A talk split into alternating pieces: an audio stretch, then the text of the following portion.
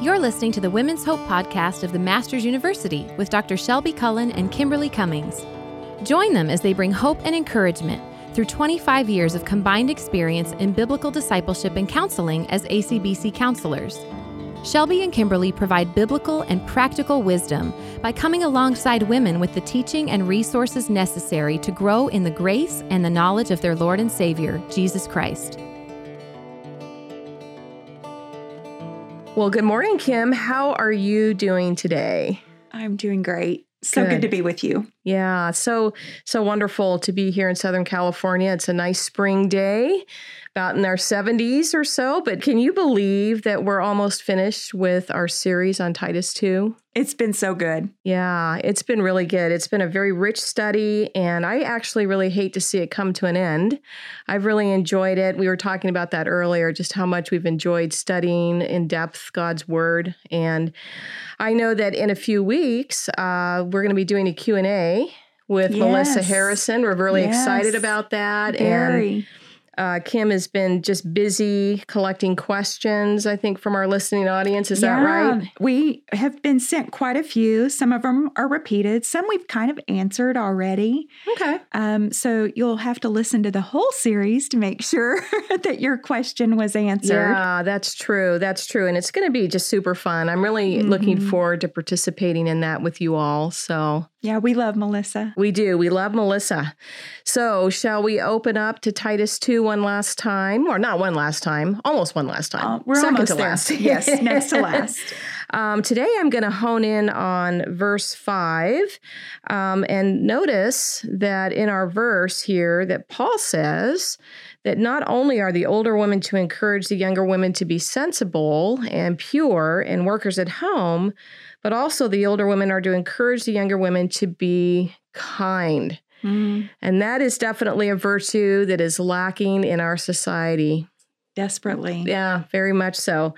But to kick off our segment today, I thought what I would do is something a little bit different than we normally do. But I came across a very heartfelt uh, story on kindness that I think illustrates for us really well uh, what we're going to be talking about um, as we kind of explore God's Word. Um, but this story was shared uh, by a woman um, who lives in Maryland, and I just thought it was really sweet. But she says, "quote."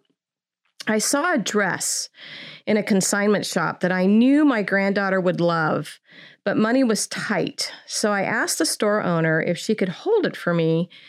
Um, May I buy the dress for you? asked another customer. Thank you, but I can't accept such a gracious gift, I said. Then she told me why it was so important for her to help me.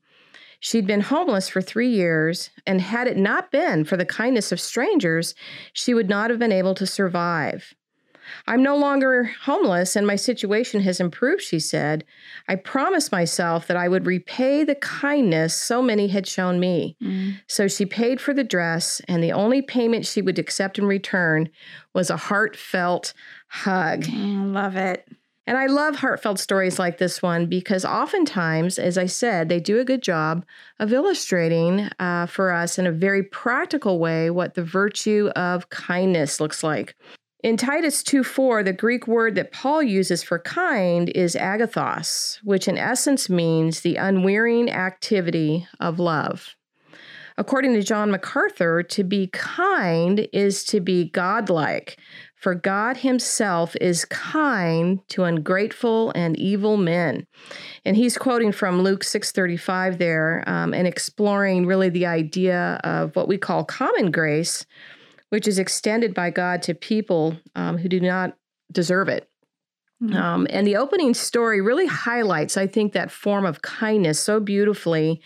The woman who received the dress did not deserve the dress, but the woman who bought it for her wanted to give her a gracious gift. Um, and we might ask, well, why? Because she was very thankful for the kindness that she had once been shown to her. And this gift of the dress was not earned, it wasn't merited by the receiver. It was simply a gift of kindness or graciousness extended towards her out of a heart of gratitude. Paul actually has the same idea in Ephesians 4 32 when he commands all believers to walk in kindness. And what he means, in essence, is to be gracious to others. As new creatures in Christ, we are to be becoming kind or gracious. And the reason why um, is illustrated or um, given, the ultimate reason for that is given to us even in Titus. If we go to Titus chapter 3, we could read 3 to 7 where Paul says, For we also were once foolish ourselves, disobedient, deceived, enslaved to various lusts and pleasures, spending our life in malice and envy, hateful, hating one another.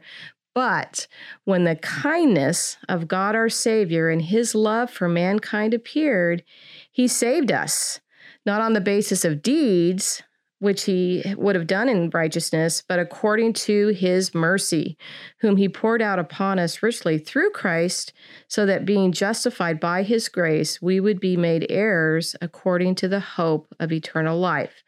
So, as an in Christ one, not only are we to be radically different from the way that we once were, as highlighted in verse 3, but additionally, believers ought to be cognizant and eternally grateful for their salvation um, wasn't earned or merited. Rather, our salvation was based, I, I love it, on God's kindness, uh, which actually initiated our repentance. Mm-hmm.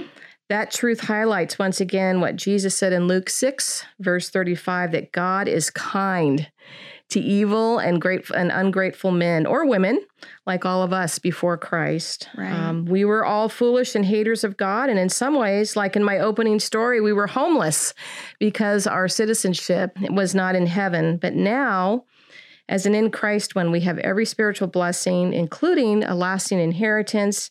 So, out of a heart of gratitude for the incredible kindness and compassionate love that God has shown to fallen mankind, a way to deliver them through Jesus Christ, our Savior, who actually is the ultimate expression of kindness to a very undeserving people. So, how can we not be kind to one mm. another? Um, in fact, if we look at 1 Corinthians 13 4, Paul highlights even the virtue of kindness there, reminding the believer that when we extend kindness, to others, we are loving that person because he reminds us that love is kind. And we know as women and as wives and as workers and as mothers that sometimes things go on in our families or in the workplace that can be very difficult, and we can have temptations towards being unkind to others.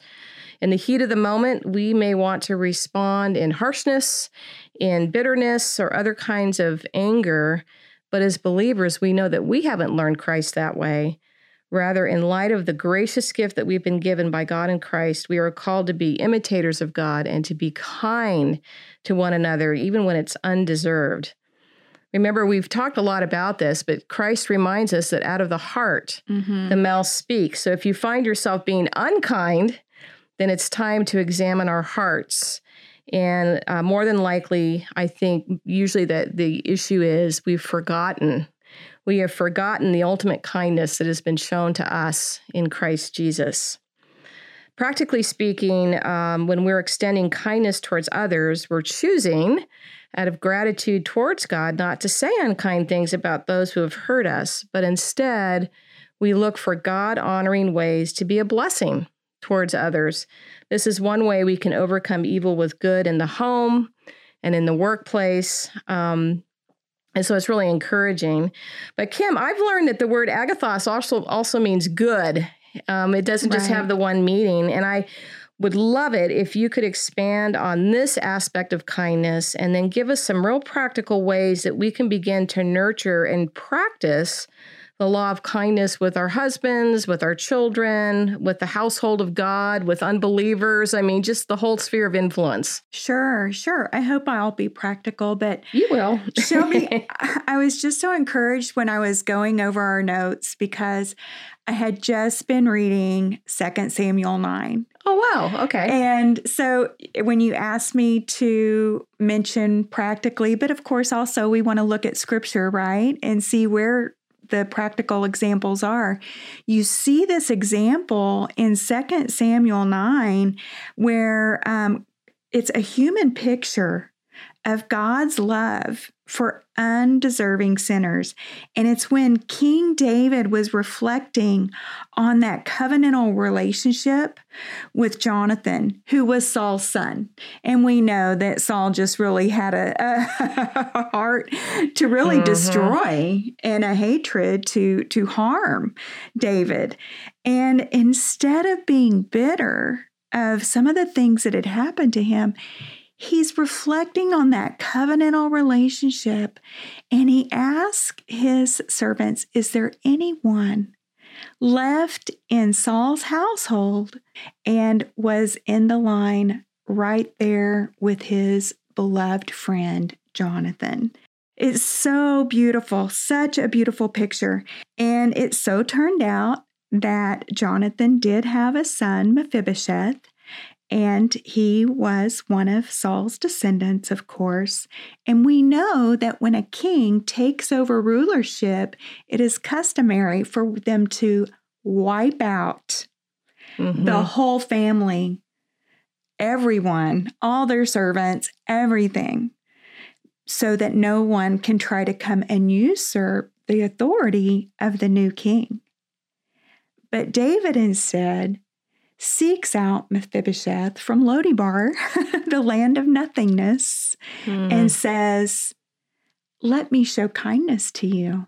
And Mephibosheth was crippled. That's he was right. unable to walk because in fleeing from a war, and he actually was uh, hurt. Mm-hmm. And so mm-hmm. he was unable to do anything. He was helpless. He was unable to do anything for himself. He had someone who took care of him because he was crippled. Mm. And so we see in this that um, not only was he his life spared, but also when David brought him into his home, he gave him a regular seat at the table mm-hmm. with his family. And it's just such a beautiful picture of what God has done for us. And I couldn't help but think of that song that we sing, and it's written by Bob Kauflin. And it says, Once your enemy, now seated at your table, Jesus, thank you. And then it says, By your perfect sacrifice, I have been brought near. Your enemy, you've made your friend pouring out the riches of your glorious grace, your mercy, and your kindness, no, no end. So I was just worshiping the Lord while we were preparing this because it was I just it. so, so rich. So once an enemy, now seated at his table, Jesus, thank you. Kindness and goodness, like you said, they're both a part of the fruit of the Spirit, right? Mm-hmm. And this is a result of a transformed life. But goodness, as you said, Shelbi, is from agathos, which is a spiritual and moral excellence that is an internal goodness produced by the Holy Spirit in the hearts of believers. It's different than the word kalos, which means goodness that is limited to more physical and temporal things. This, this is a heart kindness that comes from the lavish love of Jesus Christ. So, practically speaking, scripture gives us examples of ways that we can meet the needs in a spirit of Christ centered kindness.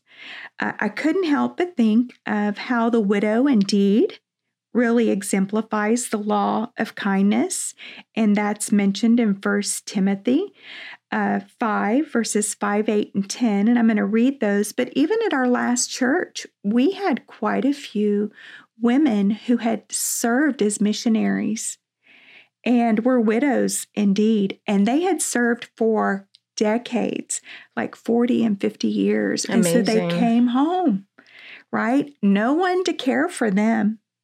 And so we included them in a part of that, that our church was responsible for caring for them and doing for them what they had done for decades um, to others overseas in Japan and India.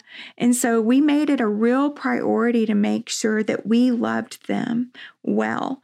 1 Timothy 5, verses 5, 8, and 10 say, Now she who is a widow indeed and who has been left alone has fixed her hope on God and continues in entreaties and prayers night and day. That's verse 5. And then it says, also in verse 8, but if anyone does not provide for his own, especially for those of his own household, he is denied the faith and is worse than an unbeliever. Those are very strong words about how we are to care for one another. And then in verse 10, it says, having a reputation for good works and if she has brought up children, if she has shown hospitality to strangers, if she has washed the saints' feet, if she has assisted those in, in, distress, and if she has devoted herself to every good work. These are the qualifications of a widow indeed. And you know what is amazing about that? That doesn't start when you're in your 50s or 60s. That's right. This starts now, mm-hmm. wherever you are now in your phase of life. If you are a single woman um, in her 20s or 30s, it starts now. If you are um, a young mother, it it is now that you are developing these habits of just living a gracious life of service. Mm. And so we don't want to uh, just assume that we'll do it someday.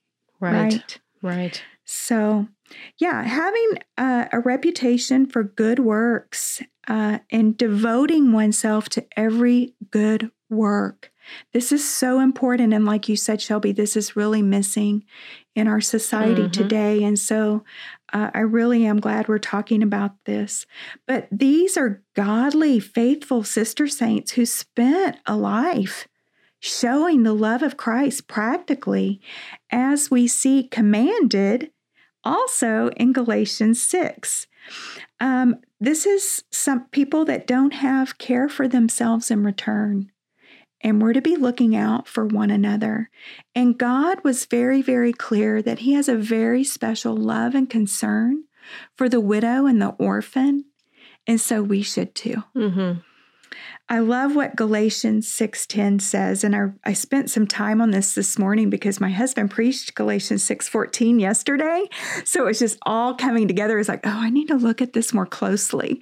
So as I was looking at it, it was really interesting, but Galatians 6:10 says, "So then while we have the opportunity, let us do good to all people, and especially to those who are in the household of the faith."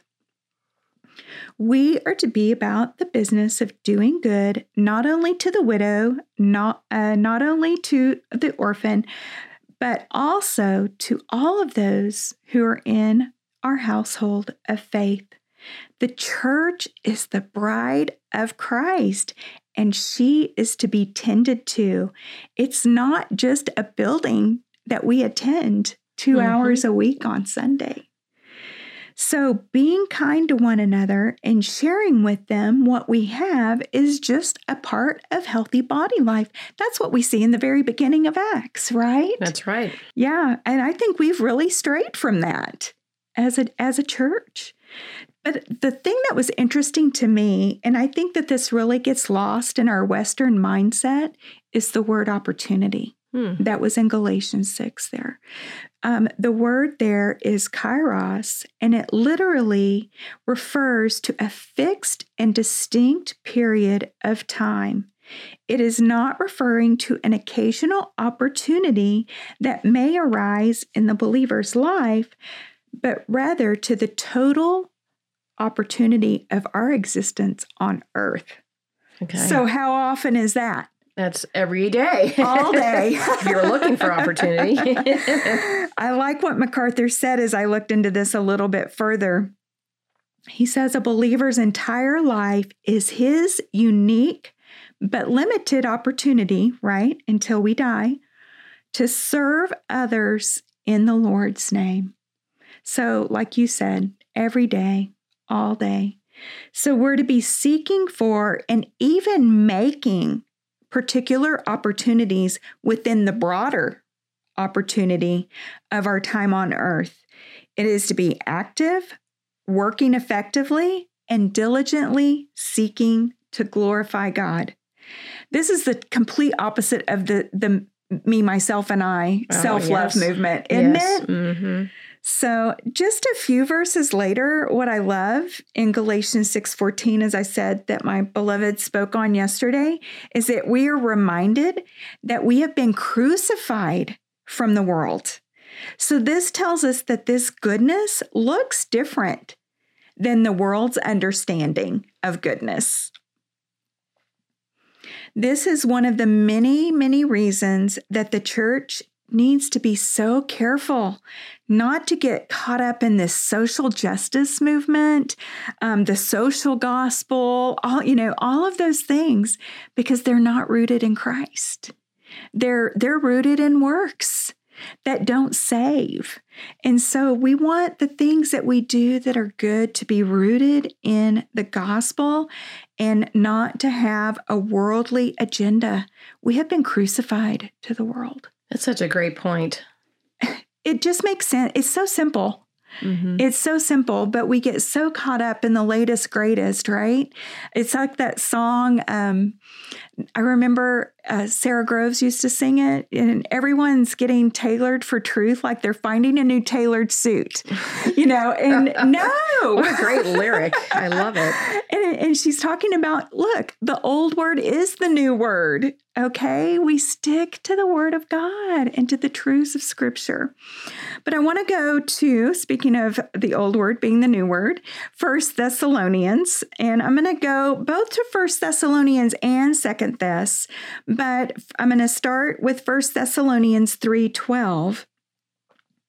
It says, And may the Lord cause you to increase and abound in love for one another and for all people, just as we also do for you. So you here you see that they're being told, We want you to follow our example right? Mm-hmm. And then in the next verse, in um, verse 4 9 of First Thess, it says, Now, as to the love of the brethren, you have no need for anyone to write to you, for you yourselves are taught by God to love one another. Mm-hmm. So here again, where does it come from? It comes from the Lord. It comes from the Lord.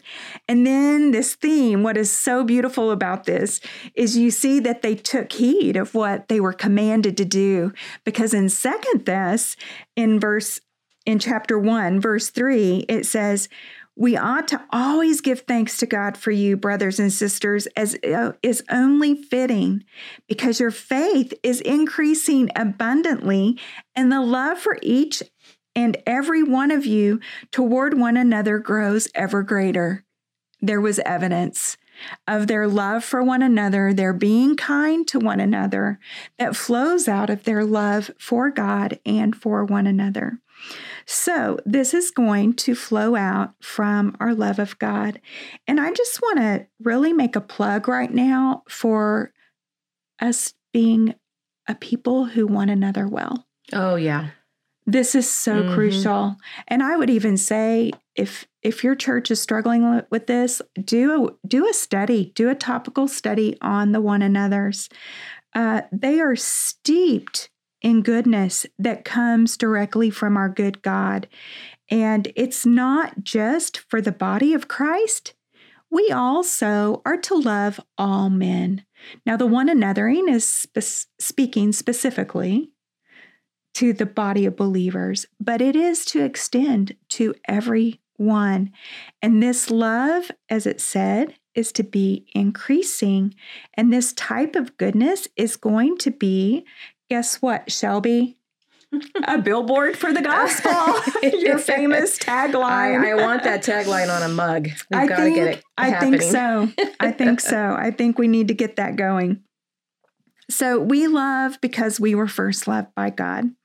I love Psalm 119, because it says, God, you are good and you're you do good. Mm. And then right after that it says, Teach me your statutes. And so we're learning from God. It's so, so good to play on words there. So, with God as our teacher in sacrificial love of giving his holy one and only Son, we should be a people who know, need to know how to one another well. Mm. If you're a mama, it's never too early to show your children this aspect of your faith. Um, if they only see you doing good to them, there is going to be a child centeredness in your home, and they're not going to le- learn to serve others. My mom practiced this so well for me. I saw her always serving others, always being one of the first ones there when there was a need to arise within the church. And so I grew up seeing that. And so if you're a young mama, you want your children to see that. We just had a work day, and my husband eh, exhorted the young parents, bring your children. And we had a one year old at the workday. And I saw him at one point outside in the churchyard on his daddy's shoulders. And he was there learning to serve the Lord. So we need to teach our children that this is a normal part of our life. If your church is not serious about being obedient to the one another's of Scripture, can I just say you are probably in an unhealthy church? And um, I just want to give you a little bit of admonishment there because this is so important. Uh, at a church that has a sound pulpit ministry, sound discipleship and counseling ministry will be practicing the one another's. This is what makes us different from the world and promotes the gospel. How we bear with one another, how we comfort one another, serve one another, build one another up are all rooted in gospel love and goodness. And this looks different than the world's concept of niceness, oh, right? Yeah. Random kindness. Oh, there you go. Yeah. Gonna make me want to buy that car. Um, I would really encourage you to make sure that this is the type of church that you belong to that takes one anothering seriously. This is practical theology. This is how our theology is lived out. And if it's not taking place, then the theology of the church is off somewhere. Plain and simple. Oh yeah, I mean it's it's so true, and thank you for taking us that route. Um, I, I agree with you wholeheartedly. And really, speaking of one anothering, did you know that there's a wonderful book that is out that one of our MABC professors here at the Masters uh, authored a couple years ago.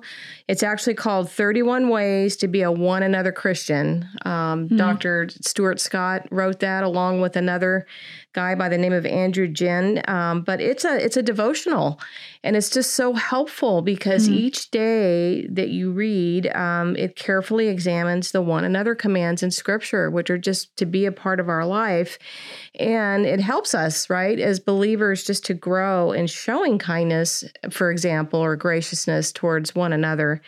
Um, and as Kim mentioned, the one anothering, it's just so vital within our relationships. So if it's devoid, you need to be thinking about that. Yeah, but thank amen. you. Amen and amen. Well, Kim, on that note, I would like to bring to our listening audience's attention a very exciting conference that will be happening this summer on June 11th to 12th. Uh, Placerita Bible Church, in partnership with the Masters University, will be hosting the Care of Souls Conference Biblical Counseling Reformation. Um, the purpose of the Care of Souls Conference is to present a system of biblical truth that brings people together, their problems, scripture, and the living God. It's based on the convictions that God's word should be our counseling authority, and we say amen to that. Mm-hmm. Uh, that counseling is a part of the basic discipleship ministry of the local uh, church, which is part of the one anothering, and God's people can and should be trained to counsel effectively.